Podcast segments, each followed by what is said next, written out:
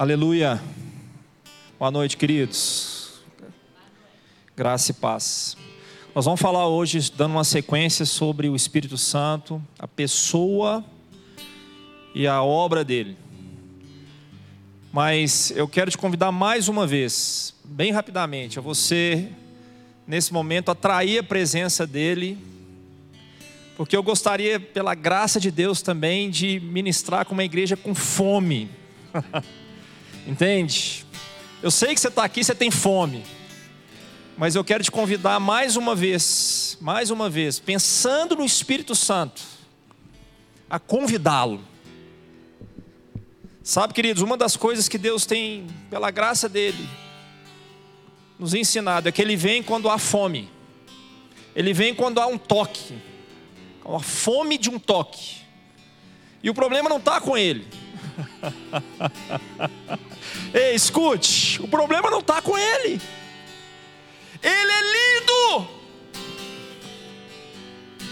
A única coisa que ele precisa são de corações sedentos.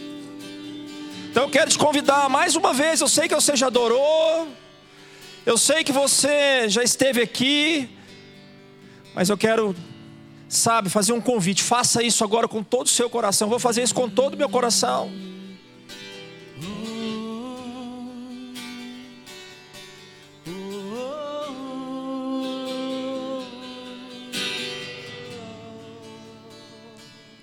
Nos deixe ser a geração que busca tua glória mais que a própria vida. Nos deixe ser geração que busca tua glória mais que a própria vida. Sem ti não irei, sem ti não irei, não sair da tua presença. Sem ti não irei. Não nos deixe sair da tua presença.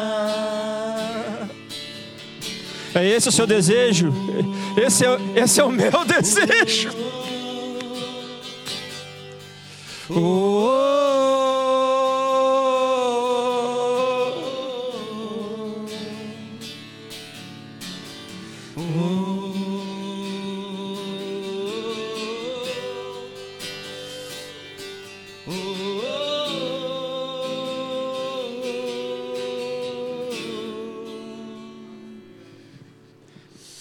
Aleluia.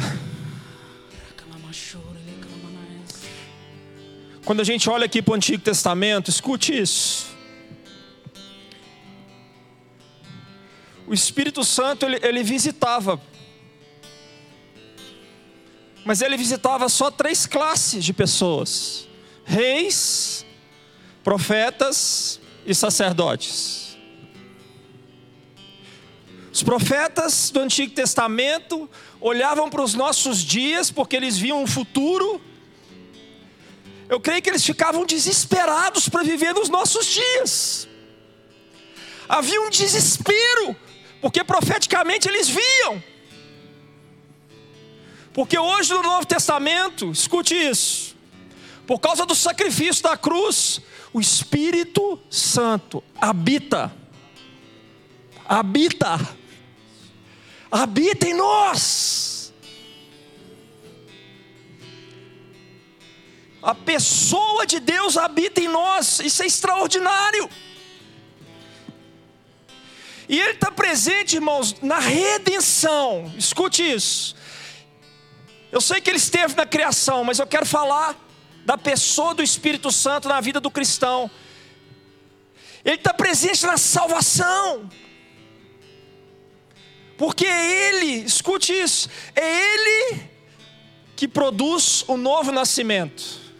O pastor Robert falou aqui disso hoje de manhã, um novo nascimento. Nós corremos o, o risco, às vezes, de ter pessoas que estão no nosso meio. Mas a questão é: houve o novo nascimento? Essa pessoa algum dia constrangeu você da maneira como você vivia antes? Eu lembro que quando eu tive essa experiência do novo nascimento, eu falei, gente, esse negócio na minha vida aqui, isso aqui faz mal para mim. Ninguém chegou falou para mim, não pode. Não, isso aqui não, isso aqui não é legal. Porque o Espírito Santo é Ele que te convence. Convence, é Ele, a pessoa dele, que nos convence do pecado. Quando Jesus, queridos, estava deixando a terra, ele fez questão de chamar os seus discípulos e falar sobre isso. Você vai ver isso lá no capítulo do Evangelho de João 14, 15 e 16. Três capítulos. O Senhor fez questão. Eu vou para o Pai, mas não vos deixarei órfão.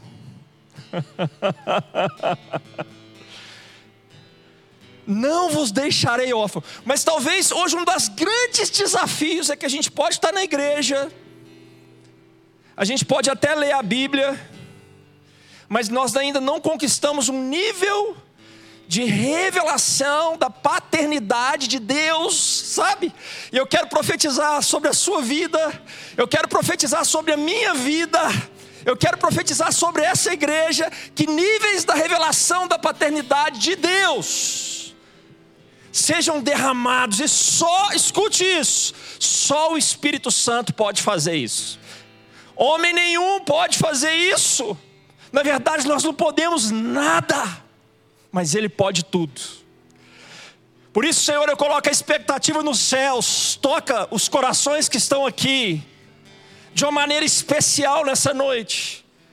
Sabe, queridos, o Espírito Santo, ele dá uma certeza que nós somos filhos.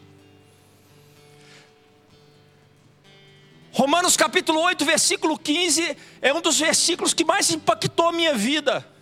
Eu não vos dei um espírito de medo para viverdes atemorizados, mas eu vos dei o espírito de adoção, pelo qual nós clamamos, Abba, Pai. O Espírito Santo também, queridos, ele, ele nos enxerta no corpo da igreja. Essa é uma obra dele. Você passa a ter um discernimento do corpo na igreja.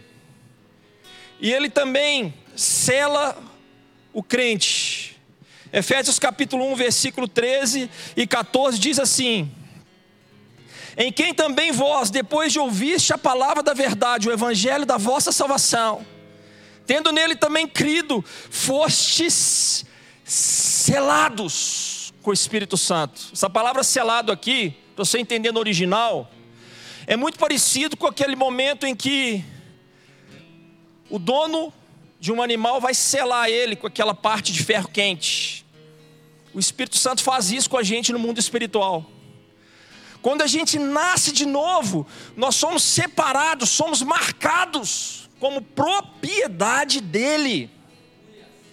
Mas eu quero te falar o seguinte: o Espírito Santo não atua somente na redenção, ele atua na sequência, ele atua no desenvolvimento da nossa salvação. Porque um trabalhar dele, e ele é conhecido como Espírito de Santidade, irmãos. Um trabalhar dele é gerar santidade na nossa vida. Deixa eu te falar uma coisa: justificação basta você crer. Mas a santificação, a santidade de Deus só vai vir num trabalhar conjunto com o Espírito Santo, porque também vai envolver a sua busca, vai envolver a sua submissão, vai envolver a sua entrega. Justificação não, eu, eu crio no Senhor, mas a santidade, eu me rendo eu desenvolvo intimidade com o Espírito Santo e eu então sou santificado. Eu lembro que no início da minha conversão tinha um tipo de pecado que eu estava lutando com ele muito forte. Muitos jovens lutam com esse pecado. E eu tive uma experiência linda com o Senhor, maravilhosa. Eu nunca esqueci dessa experiência. Eu lembro que eu ajoelhei no meu quarto e eu estava ali com Deus sozinho e eu falei: Senhor, Senhor, vem aqui, vem aqui, Senhor, som no meu coração. E o Senhor vai ver que eu não quero mais, mas eu não estou conseguindo. Som do meu coração, Senhor. E naquele momento, eu senti um toque de Deus no meu ombro aqui, assim, ó, direito. eu não vi nada, mas eu senti um toque, um toque. Eu cheguei a olhar para trás assim, gente, não vi nada. Eu levantei e fui escovar os dentes. Na hora que eu estava olhando no espelho, aquela voz, oh, oh, oh, aleluia. Eu ouvi aquela voz falar comigo assim: nessa noite eu te toquei. Daqui para frente, depende somente de você, das suas escolhas. Mas nessa noite eu te toquei. E naquele momento, queridos, eu recebi uma graça de Deus muito grande, por quê? Tinha a ver com a minha área sentimental tinha a ver com o processo de cura, e eu recebi uma graça para esperar o tempo em que minha esposa, inclusive ela está ali, mulher mais linda do mundo, por favor, fique de pé. eu esperei o tempo. Você quer saber quanto tempo? Hã?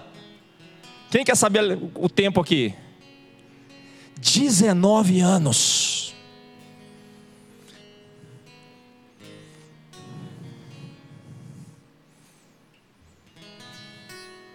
A vida de santidade é o caminho normal. Ei!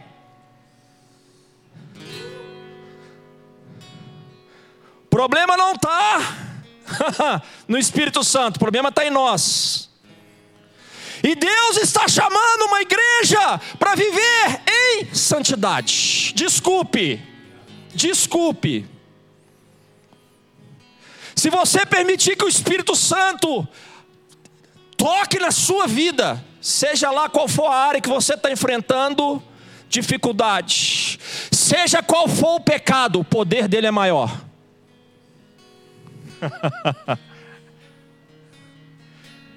o poder dele é maior. Não existe desculpas. Mas Ele vai sondar o seu coração, vai depurar o seu coração. Você quer mesmo? Então Ele atua na vida do cristão, sabe? Trazendo santidade. Eu profetizo com uma geração santa aqui na zona sul de Belo Horizonte. Eu profetizo que jovens cheios da santidade de Deus por causa da intimidade com o Espírito Santo. Ei, escute. Muitos jovens pensam assim: eu não vou lá na igreja porque não pode isso, não pode aquilo. Você não entendeu como que Deus trabalha. Deixa eu te falar uma coisa, como que Deus trabalha. Deus não trabalha de fora para dentro, não. De fora para dentro é religiosidade. Deus trabalha de dentro para fora. Quem está entendendo o que eu estou falando? Deus trabalha de dentro para fora. Sabe o que, é que o Espírito Santo está gritando comigo aqui? Eu quero uma igreja santa. Estou escutando uma trombeta aqui no meu ouvido, ó. Eu amo escutar a voz dele. Deixa eu te falar uma coisa, irmão. Irmã, deixa eu te falar uma coisa. Eu fico desesperado quando eu não escuto a voz dele. Aí é que ele me quebra. Sabe por quê? A Bíblia fala que aqueles que são filhos de Deus são guiados. Oh, oh, oh, não só o espírito de adoção, mas ser guiado, ser liderado, ser orientado, ser direcionado pelo Espírito Santo de Deus. Ok, Deus usa os irmãos profeticamente. O dom profético ele trabalha na igreja no coletivo. Eu preciso do irmão, o irmão precisa de mim. Um tem salmo, o outro tem palavra de sabedoria, o outro tem palavra de conhecimento, o outro tem doutrina, o outro tem ensino. No máximo dois profetizem numa reunião, está escrito aqui na palavra. Mas você precisa ouvir individualmente a voz do Espírito na sua vida. Quem está entendendo o que eu estou falando? Ele, ele mortifica a carne. 2 Coríntios capítulo 3, versículo 18. Nós estamos falando das obras que ele faz. A igreja precisa conhecer as obras do Espírito Santo. Eu achei tremendo esse tema. Nós estamos entrando para os últimos dias. Será impossível nós termos sucesso sem que tenhamos intimidade com o Espírito Santo, que está presente, está falando, está direcionando, está santificando. A Bíblia diz: e todos nós com o rosto desvendado, contemplando como por espelho a glória do Senhor, somos, somos transformados de glória em glória, na Sua própria imagem, como pelo Senhor o Espírito. Oh! Espírito. Agradece aí agora o Espírito Santo. Espírito Santo, obrigado, aleluia, pela sua insistência. Obrigado, Senhor. O Senhor é tremendo. Sabe, queridos, muitas vezes o Espírito Santo insiste, perdoa, mas a Bíblia diz que ele se entristece. E a Bíblia diz que ele pode ser apagado, sabia disso?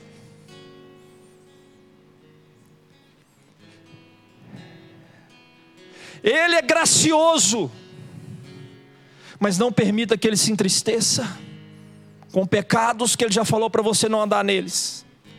Não permita que ele seja apagado, não ouvindo a voz dele, ou ouvindo e resistindo à voz dele. Quando ouvis, não endureçais o vosso coração, isso apaga o espírito. Sabe, queridos, Ele nos fortalece para que nós recebamos revelações mais poderosas. Olha o que está escrito aqui em Efésios capítulo 3, versículo 16: para que, segundo a riqueza da sua glória, vos conceda que sejais fortalecidos com poder, mediante o seu espírito no homem interior. Ele nos fortalece, Ele nos consola além de nos guiar. O que é ser consolador? É aquele que vem e se coloca bem próximo. para, Kalel, para, eu sou próximo. Não somente eu sou próximo, mas eu dou direção. Aquele que está caído, eu trago uma palavra de ânimo. Aquele que acha que acabou, eu mostro visões do futuro. Isso é tremendo demais. A Bíblia diz que quando o Espírito vem de uma maneira mais intensa sobre as nossas vidas, os jovens recebem visão. Eles têm um senso de destino claro. Os jovens recebem visão, os velhos sonharão. Aleluia. Uma das direções que Deus me deu alguns anos atrás marcou a minha vida. Eu estava no vale da decisão. Durante muitos anos o Senhor vinha pedindo a minha carreira. E eu estava só crescendo na carreira executiva. Pela graça de Deus, Ele usa essas coisas. Mas a minha alma estava lutando com o espírito, constantemente. Lutando com o espírito. E muitas vezes vinha um medo. Porque uma das coisas que Deus precisa realmente curar nessa geração. E eu estou falando, queridos, isso é uma palavra para as nações. Uma das palavras que Deus me mostrou de nações. É que as nações precisam da revelação do Pai no nível mais profundo, especialmente a nova geração. Por quê? Porque a nossa vida familiar, ela muitas vezes vai trazer feridas. E a nossa história pode bloquear o amor e a paternidade de Deus. Mas é trabalhar do Espírito Santo quebrar essas questões do passado, promover cura, restaurar e te mostrar que eu, que você, que nós somos filhos. Nós somos filhos. Eu quero te lembrar que no Antigo Testamento, na ordem levítica, se trabalhava para Deus, servos, mas no Novo Testamento, que é a ordem de Melquisedeque, não é você trabalhar para Deus, é você ser filho. Ser filho. Quem está entendendo o que eu estou falando? Coloca a mão no seu coração e repete essa oração comigo aqui agora. Senhor Jesus, eu quero o nível mais profundo de revelação da tua paternidade. Por isso, Espírito Santo, derrama adoção nessa noite. Aleluia, aleluia, aleluia, aleluia. Por isso, irmãos, para trazer cura, muitas vezes o homem vai te rejeitar. Sabe como é que Deus cura a rejeição? Fazendo o homem te rejeitar. Para você ver que ele não te rejeita. Ele não te rejeita. Sabe como é que Deus cura a ansiedade? Fazendo as coisas demorarem. Para você entender que o controle é dele. Nem sei porque que eu estou falando isso. Amém, queridos? Então, sabe, além de nós sermos filhos, Ele é o consolador. E à medida que eu vou sabe, desenvolvendo intimidade com Ele, eu vou produzir o fruto do Espírito. Gálatas capítulo 5. A minha alma vai sendo subjugada e Deus vai trazendo, sabe, uma presença de Deus. Eu passo a amar mais, eu passo a andar em paz, amor, paz, alegria e por aí vai. Mas eu queria falar uma coisa aqui essa noite, irmãos, que eu acho que vai edificar a sua vida profundamente. algumas práticas que dificultam o nosso relacionamento com o Espírito Santo. Realidades que muitas vezes nos impedem de ouvir. A minha maior meta é ouvir, irmãos. Deus sabe como que Ele me quebra. A minha maior meta é ouvir. Eu tenho pedido um ouvido fino. Mas uma das coisas, irmãos, que, que, que atrapalha a nossa audição espiritual, uma das coisas que destrói a nossa intimidade com Deus, chama-se orgulho.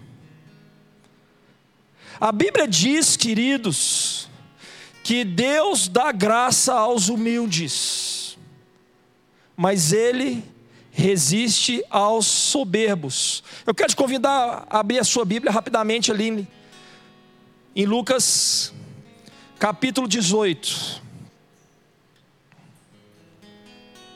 Aleluia.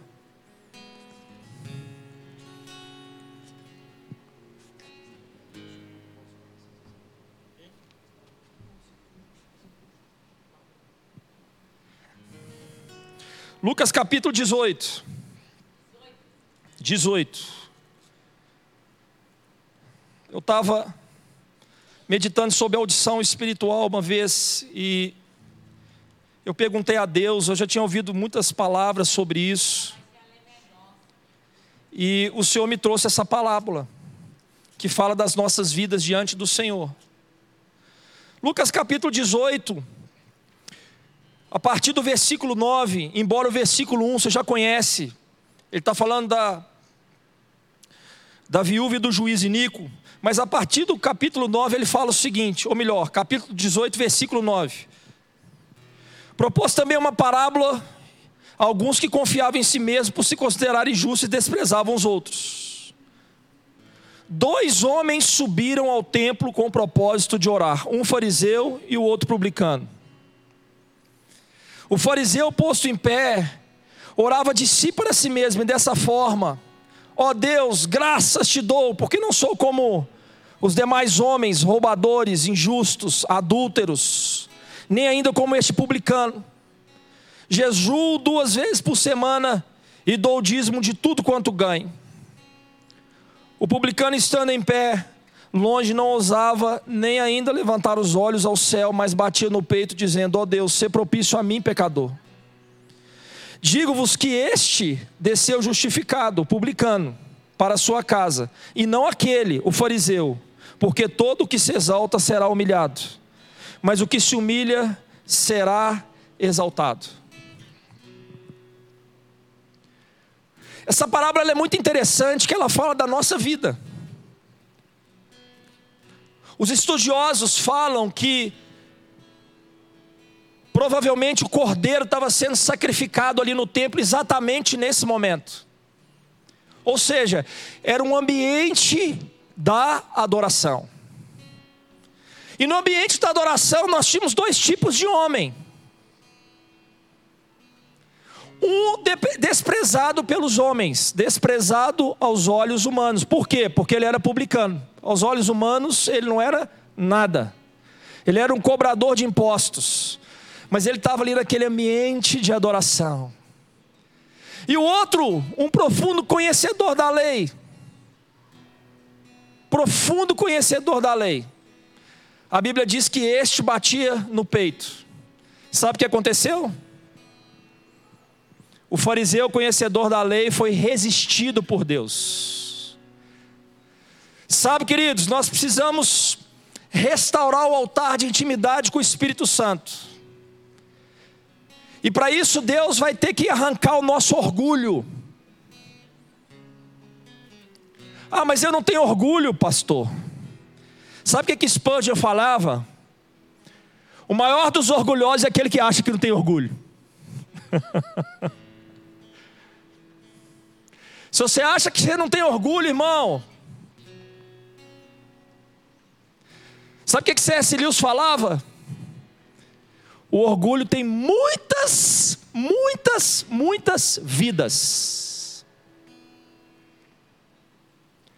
Enquanto Deus não trata o nosso orgulho, querido, nós vamos ficar com a audição espiritual. Mas quando a gente é quebrantado, quando a gente entra num ambiente de adoração com fome. E o que é adoração? Adoração é rendição. Eu me rendo diante do Deus Todo-Poderoso, rendo a minha vida a Ele e exalto o nome dEle. Quando Deus encontra esse coração, a graça vem. Mas quando Deus ele encontra um coração orgulhoso, ele resiste, resiste profundamente. Por isso, queridos, eu quero te convidar, e eu estou falando para mim, que todo dia eu faço esse exercício. Eu quero te convidar a buscar um quebrantamento nesses dias de maneira real e profunda. Pastor, eu não estou ouvindo a voz do Espírito Santo. Deixa eu te falar uma coisa, escute isso. Não é Deus que tem que adaptar a sua frequência, não. É você que tem que achar a frequência de Deus. E a frequência da voz de Deus só acontece nos corações contritos a frequência da voz de Deus só revela naqueles que têm um coração quebrantado diante dele. Tem uma frase sobre orgulho que é muito interessante. O orgulho é como mau hálito. Quem tem, não sabe que tem. E sabe o que, que o orgulho faz? Ele obstrui todos os sentidos espirituais, inclusive a sua visão espiritual. Agora, adoração genuína. E nós estamos aqui no, no ano da adoração, adoração genuína.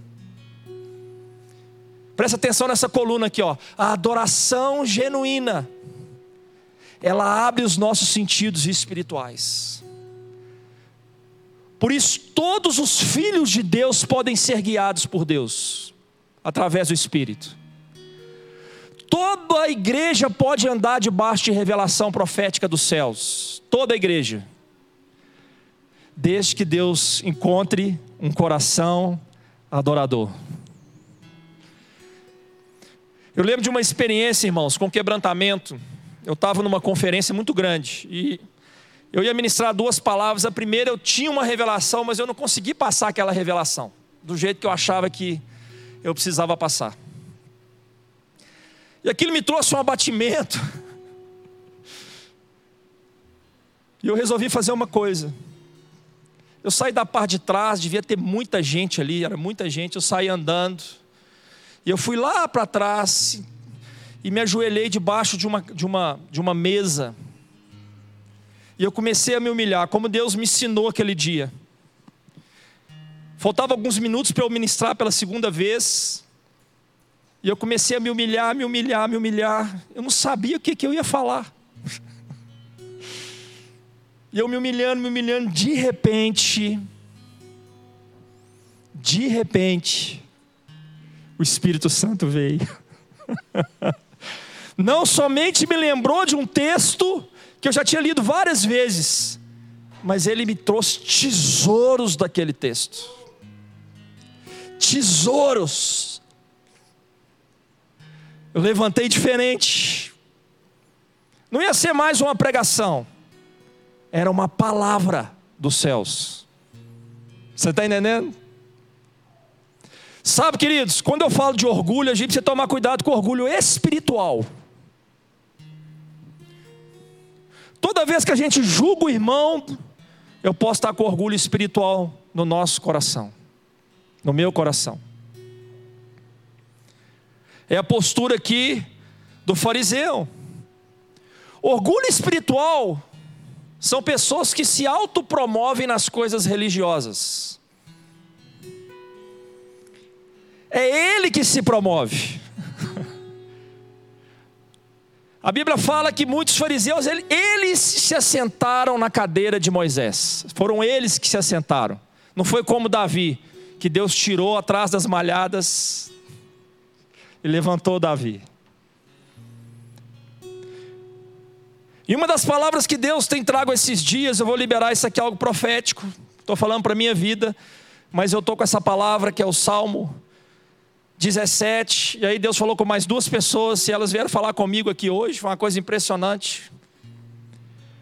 Cuidado com a sua boca, em relação aos irmãos. Cuidado com aquilo que você anda falando, em relação aos irmãos. o mundo espiritual está vendo, querido, viu? E isso entristece o Espírito Santo de Deus. Eu quero te lembrar que lá em Provérbios capítulo 18, a morte e a vida está no poder da língua e comerá do seu fruto quem a bem utiliza. Você está entendendo? Quem está entendendo o que eu estou falando? Nós não podemos ser reprovados nas nossas falas, nas nossas palavras. Isso é tão sério, irmãos, que quando nós não somos, a Bíblia fala que nós somos perfeito varão.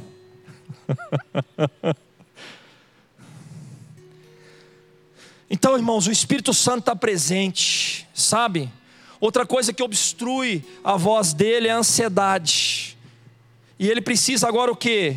Pegar nossa alma e, e levar pela graça num tempo onde ele assuma o controle de verdade. Às vezes nosso pensamento fica debaixo de luta, o inimigo ataca a nossa mente, aquilo vem na nossa mente, a gente fica rodando naquilo. Repreende o inimigo, se sujeite a Deus.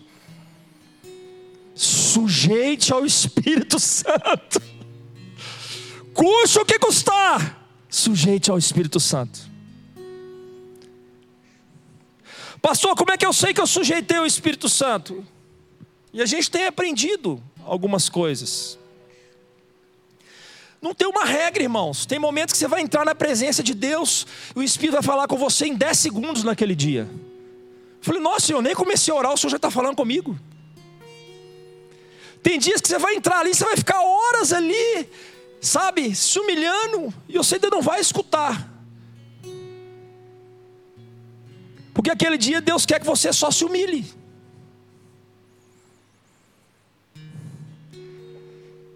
E nós vivemos num ritmo tão frenético, irmãos, que a gente não quer esperar Deus falar.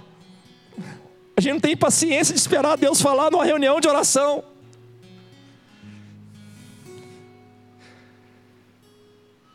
Oração, eu falo, mas eu escuto. é uma troca.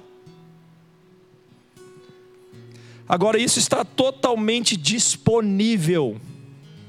E eu estou sentindo aqui um grande amor pela sua vida. Sabe por quê? Porque Deus quer falar com você.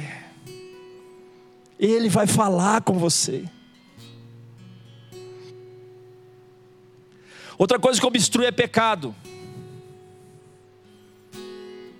Mas quando a gente se arrepende, quando a gente confessa os nossos pecados uns aos outros, nós somos curados, somos restaurados. Deus não está chamando pessoas perfeitas. O fariseu achava que ele era melhor, o fariseu achava que ele era perfeito. Diante dos homens, ele era como um sepulcro. Mas quem saiu justificado foi aquele que se humilhou, o publicano. Importa muitas vezes que sejamos humilhados pelos homens, mas aprovados pelos céus. Quem está entendendo o que eu estou falando? Fique de pé. Aleluia. Aleluia. Aleluia. Aleluia. Aleluia. Aleluia. Tua face. Shekatalamasara lamassou. Queremos ver tua presença. Queremos ter tua face. Queremos ver tua presença. Queremos ter então Vocês dois, vocês dois, vem cá, o casal, vocês dois. Então vem. Isso, vem cá. Amado, vem. Fica aqui, ó, fica aqui. Então vem, amado vem. Vem cá, tá lá, machara, lá, catara, lá, machara, lá, catara, lá, machara. Vem, Amado, vem. Queridos, fica livre. Se você quiser vir cá receber uma oração. Eu não sei o que Deus vai liberar aqui, mas eu estou numa expectativa dele liberar aqui algumas coisas. Amém? Amém?